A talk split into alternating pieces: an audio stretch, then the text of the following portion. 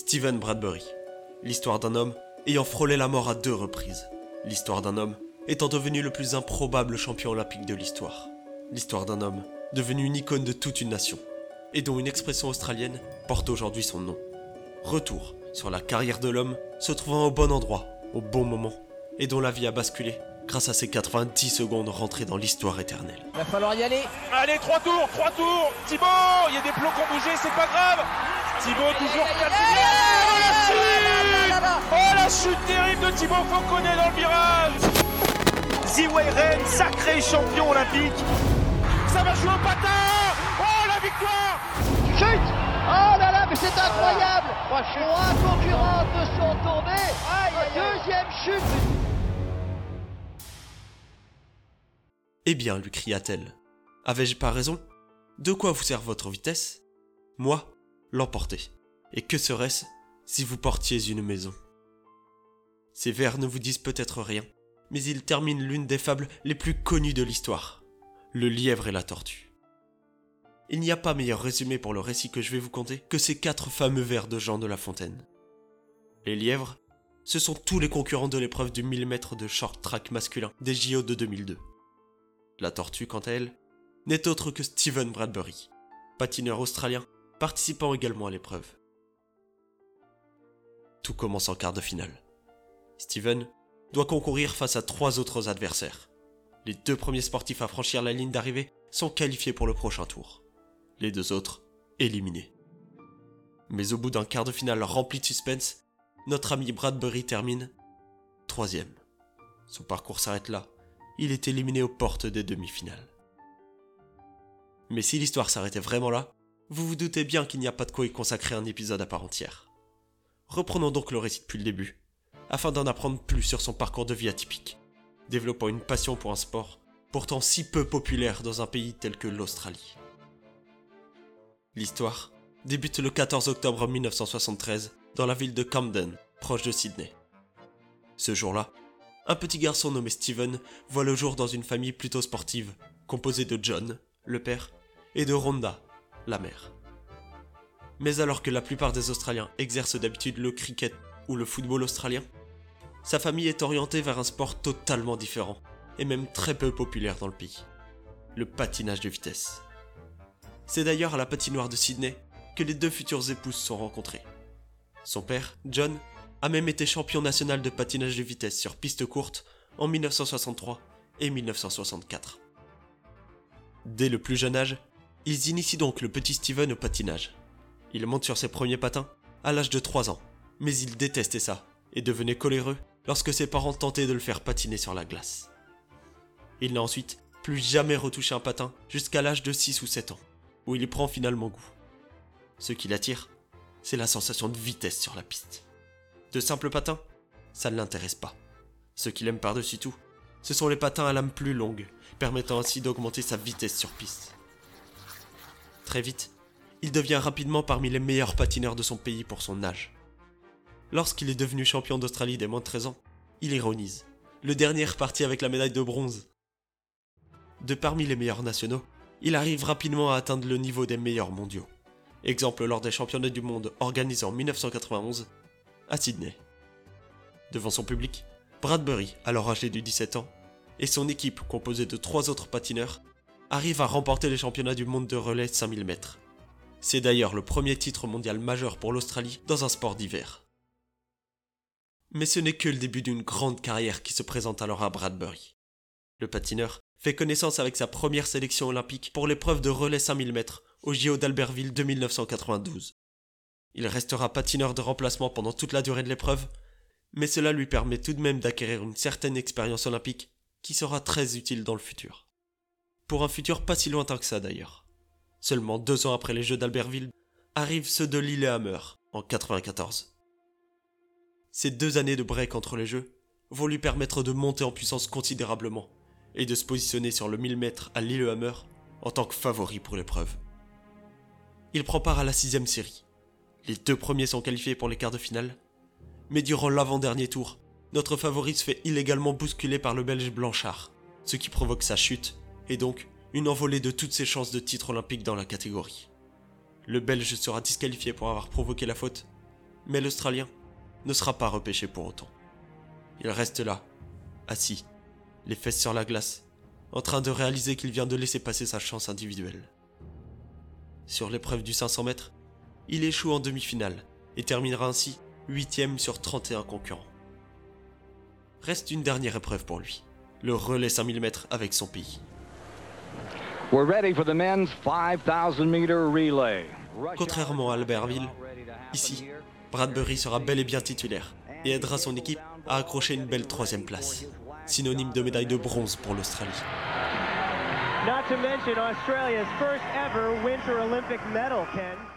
Les patineurs Bradbury, Nizielski, Murta et Hansen deviennent ainsi les premiers Australiens médaillés olympiques lors d'une Olympiade hivernale.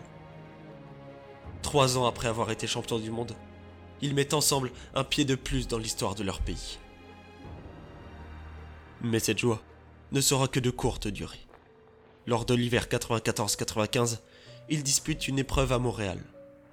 Durant l'avant-dernier tour de la course de 1500 mètres, Bradbury chute et entraîne avec lui le Canadien Frederick Blackburn. Le Canadien vient s'encastrer sur les mousses, protégeant les bords de piste. Il s'en sort plutôt bien. Mais dans sa chute, Bradbury est propulsé dans les airs et vient s'empaler sur la lame de Blackburn, tranchante comme une lame de rasoir. Son quadriceps gauche est tranché. Son cœur monte à plus de 200 battements par minute. Il se vide de tout son sang et vient de perdre 4 litres de sang étendu sur la glace. Il reste là, à gésir sur le sol, baignant dans une mare rouge. Un vrai film d'horreur du point de vue des spectateurs présents ce jour-là. Il se dit, si je m'endors, je meurs. Son seul but, rester éveillé en attendant l'arrivée des secours. Ils arriveront à temps et réussiront à garder Steven en vie.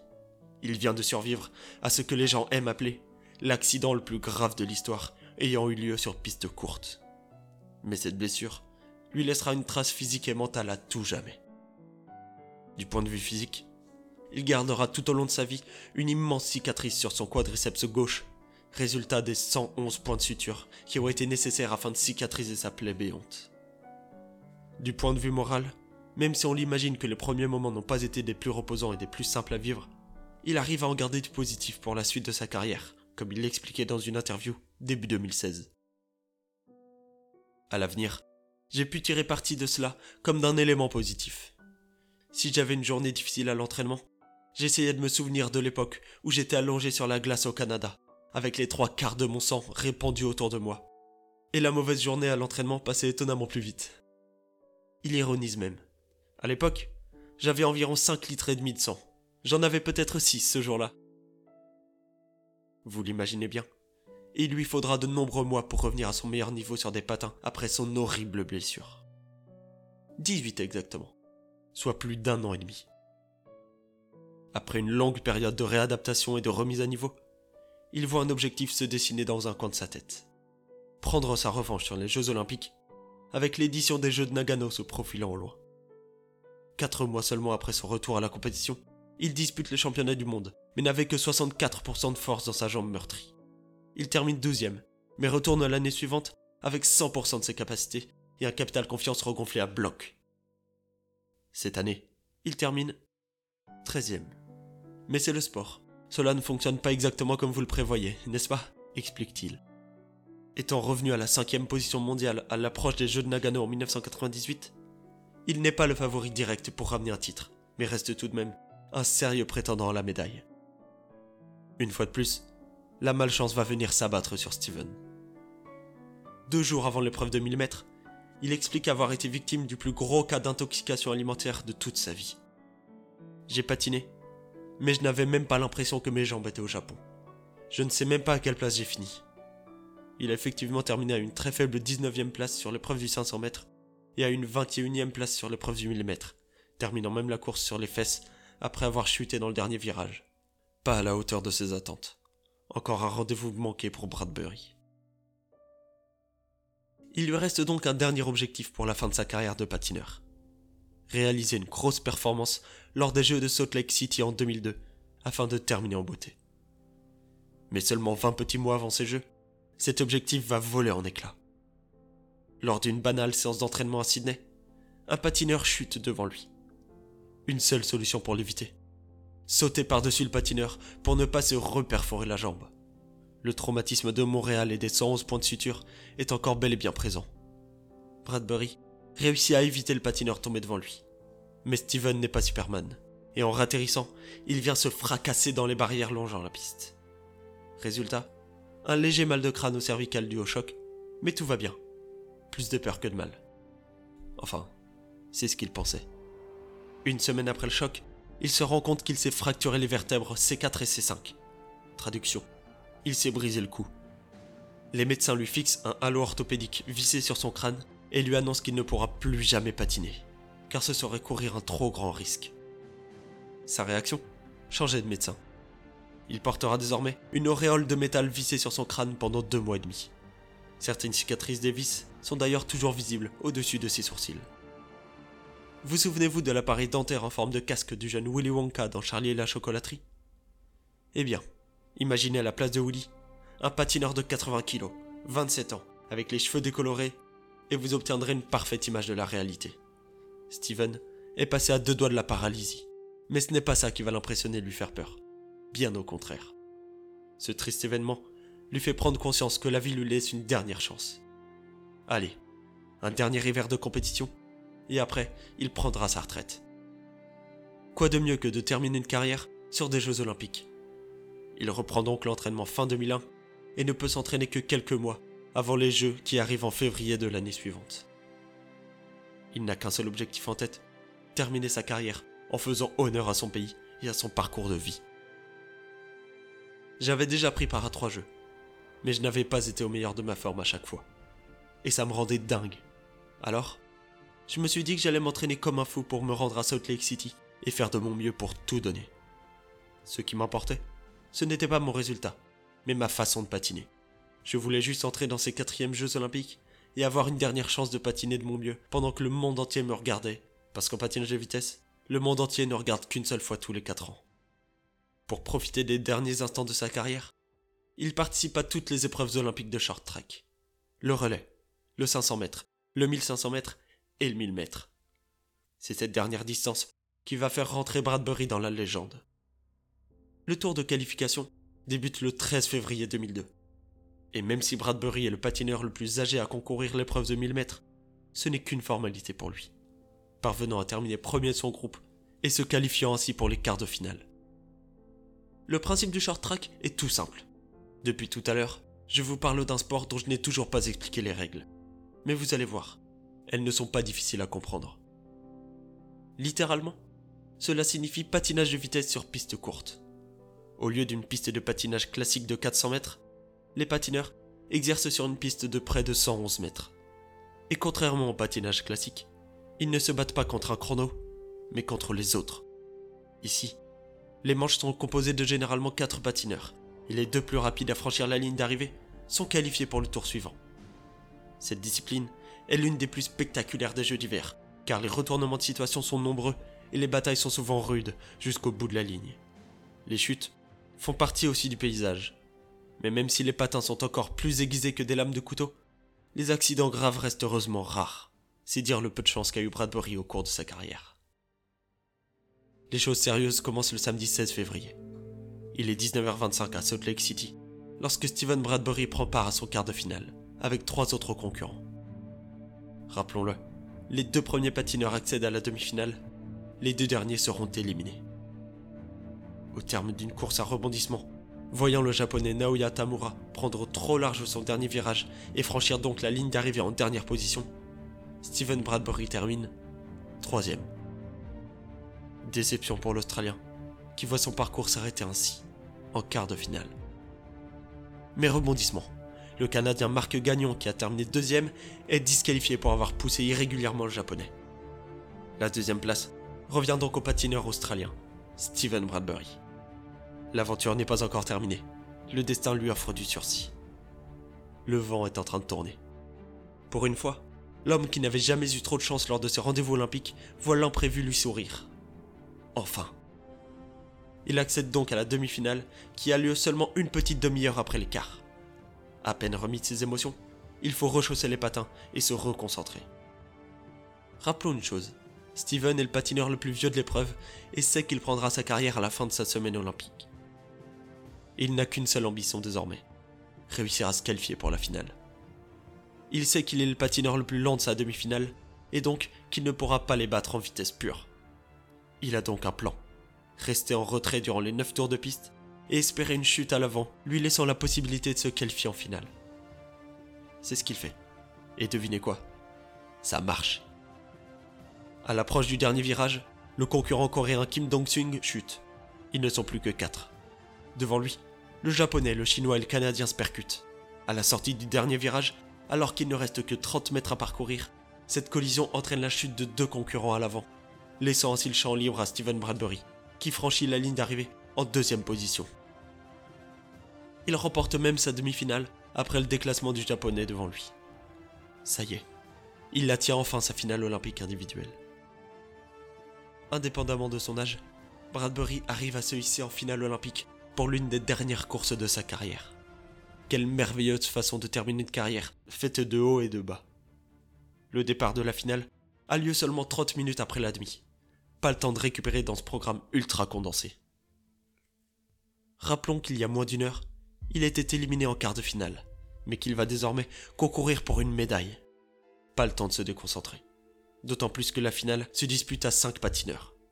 Au programme, Mathieu Turcotte, futur champion olympique une semaine plus tard lors du relais 5000 mètres avec le Canada. Lydia Yoon, médaillé d'argent sur la distance lors des derniers Jeux. Han Yun-so, le coréen étoile montante du short track, qui deviendra Victor Han lorsqu'il changera de nationalité et représentera l'équipe russe. Il n'a que 16 ans à l'époque et fait ses débuts dans le circuit, mais c'est un très jeune prometteur comme le confirmera son palmarès les années suivantes, avec pas moins de 6 titres olympiques. Et enfin, l'ultime favori de l'épreuve, l'américain Apollo Anton Ono, à domicile, et qui sera sacré champion olympique de l'épreuve de 1500 mètres 4 jours plus tard. Bref, Steven n'a aucune chance face à ces jeunes pleins d'ambition et de talent. Et il le sait très bien. À tel point que la veille, il avait envoyé un mail à Apollo Ono lui demandant de bien vouloir parler de ses patins en cas de victoire olympique. Bradbury le propriétaire de la Revolutionary Boot Company à Brisbane, fournissant des bottes de patinage, entre autres, à Ono. Devinez alors la stratégie qu'il va mettre en place. C'est l'Australien en personne qui nous explique les mots prononcés par son entraîneuse, Anne Zhang. She said, Steve, you don't stand a chance. Stay out of the way, hope for a mistake, and pick up a bronze. Traduction. Steve, tu n'as aucune chance. Reste en retrait, espère une chute et récupère une médaille de bronze. C'est le grand moment. Il est 20h30 heure locale et les 5 patineurs se présentent sur la ligne de départ dans une patinoire chauffée à blanc à coups de USA, USA. Apollo Anton Ono. He'll start from the third spot in the middle of this five-person final. There's the silver medalist from Nagano, Jia Jun Lee. He'll be in fourth position. Turcott, the Canadian, in one. Hyun Soo An from Korea in two. Ono in three. Lee from China in four. And Stephen Bradbury, that man right there, skating for his place in Australian sporting immortality.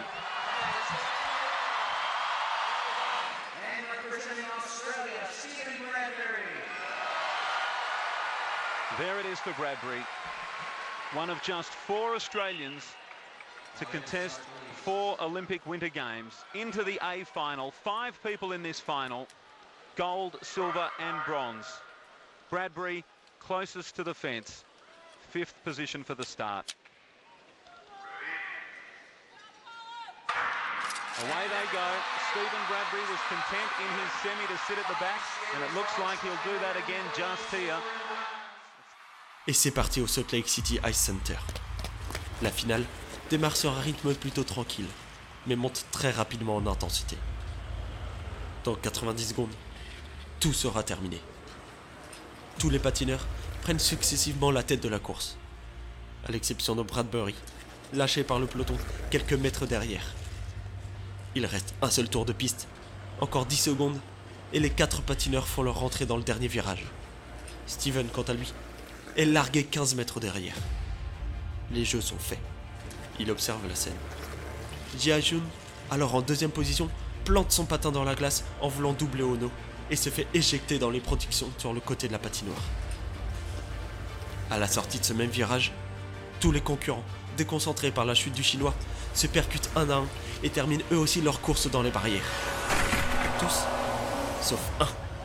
Bradbury a alors le champ libre afin de passer la ligne d'arrivée en première place. Écoutons ensemble les commentaires australiens de l'époque. Can Ono bring it home? It's going to be very hard to pass Apollo Ono once this guy gets to the lead. He's almost impossible to pass. Skates a great track, holds the corners tight, but the Chinese skater on the outside. Oh, and it's a lot of contact. Oh, they've all gone down. Bradbury is going to come through and win gold. Stephen Bradbury from the tail of the field. The Australian has crossed the line first. We will have to wait for the official confirmation. Stephen Bradbury, the 28-year-old from Brisbane, has he done it? Oh my gosh, what a great race there for Stephen. Absolutely great strategies, just sitting in the back, waiting for things to happen, and quite possibly gold medal. Sa première réaction. Dois-je célébrer Il lève alors les deux bras d'une manière tout incrédule en franchissant la ligne d'arrivée. Mais avec un sourire, traversant les frontières et les hémisphères, réchauffant le cœur de tous les Australiens massés devant leur poste de télévision. Il vient d'offrir à son pays la première médaille d'or de son histoire à des Jeux olympiques d'hiver.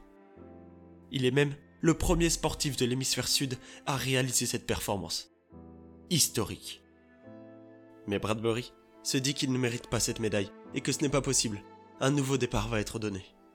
Impossible que cette course ne se termine de cette manière.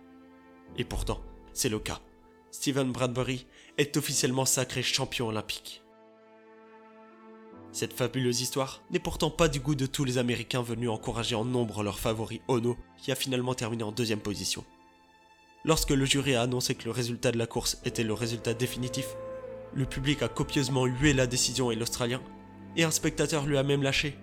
Efface ce sourire de ton visage, mon pote, lorsque le patineur se dirigeait vers le podium pour récupérer sa médaille. Mais rien, ni personne ne viendra enlever cette victoire à Bradbury. Il monte alors sur la plus haute marche du podium et repart avec un beau pendentif qui ne le quittera plus jamais. Cette médaille, il la mérite, et il le dit lui-même avec du recul. Je me suis entraîné 5 heures par jour, 6 jours par semaine, pendant 14 ans. J'ai eu une lame de patin qui m'a découpé la jambe, m'a fait perdre 4 litres de sang, et j'ai dû avoir une centaine de points de suture. J'ai eu un accident en me cassant le cou contre une barrière, et j'ai failli rester paralysé à vie. J'ai dû porter un halo de sécurité pendant de très longs mois. Je ne mérite pas cette médaille pour les 90 secondes qu'a duré la course, mais je la mérite pour l'ensemble de ma carrière. Plusieurs conséquences sont liées à cet exploit monumental.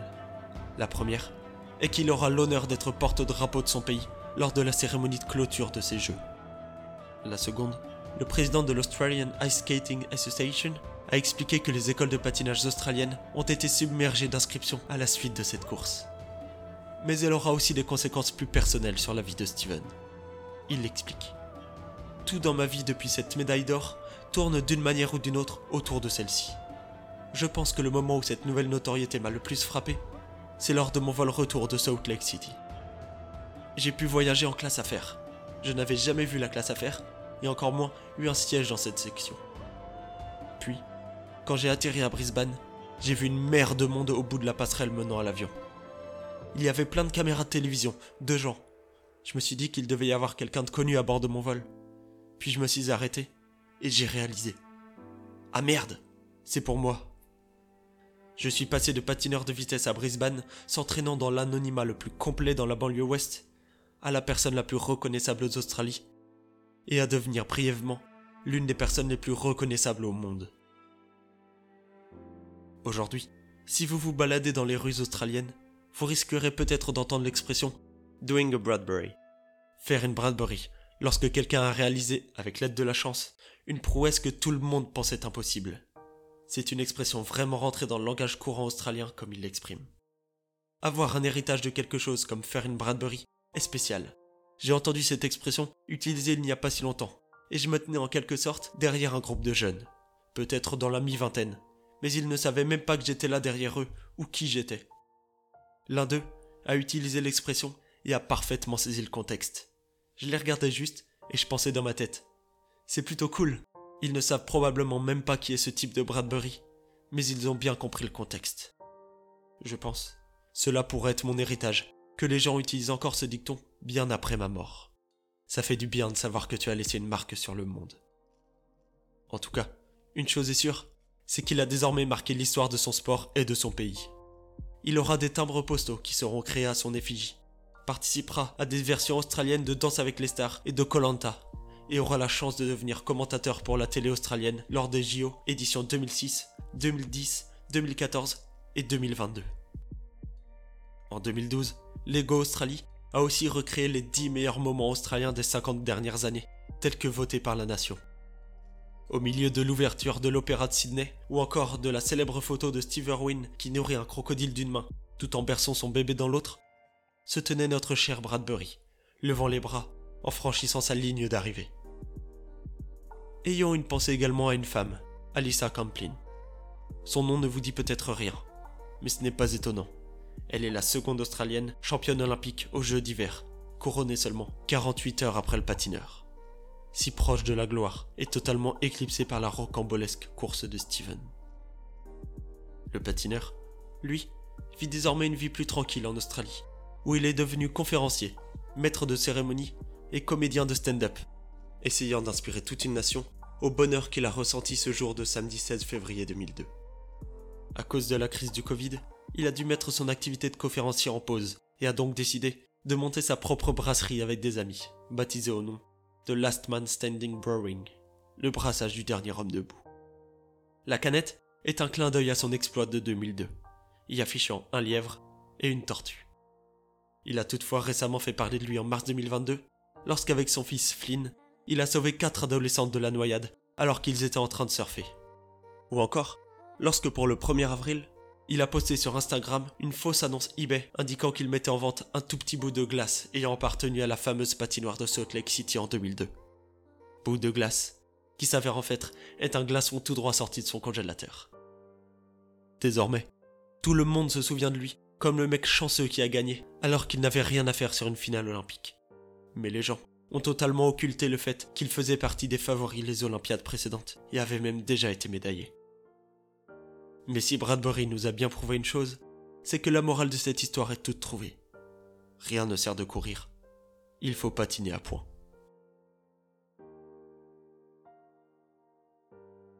C'était Sportcast, merci pour votre écoute.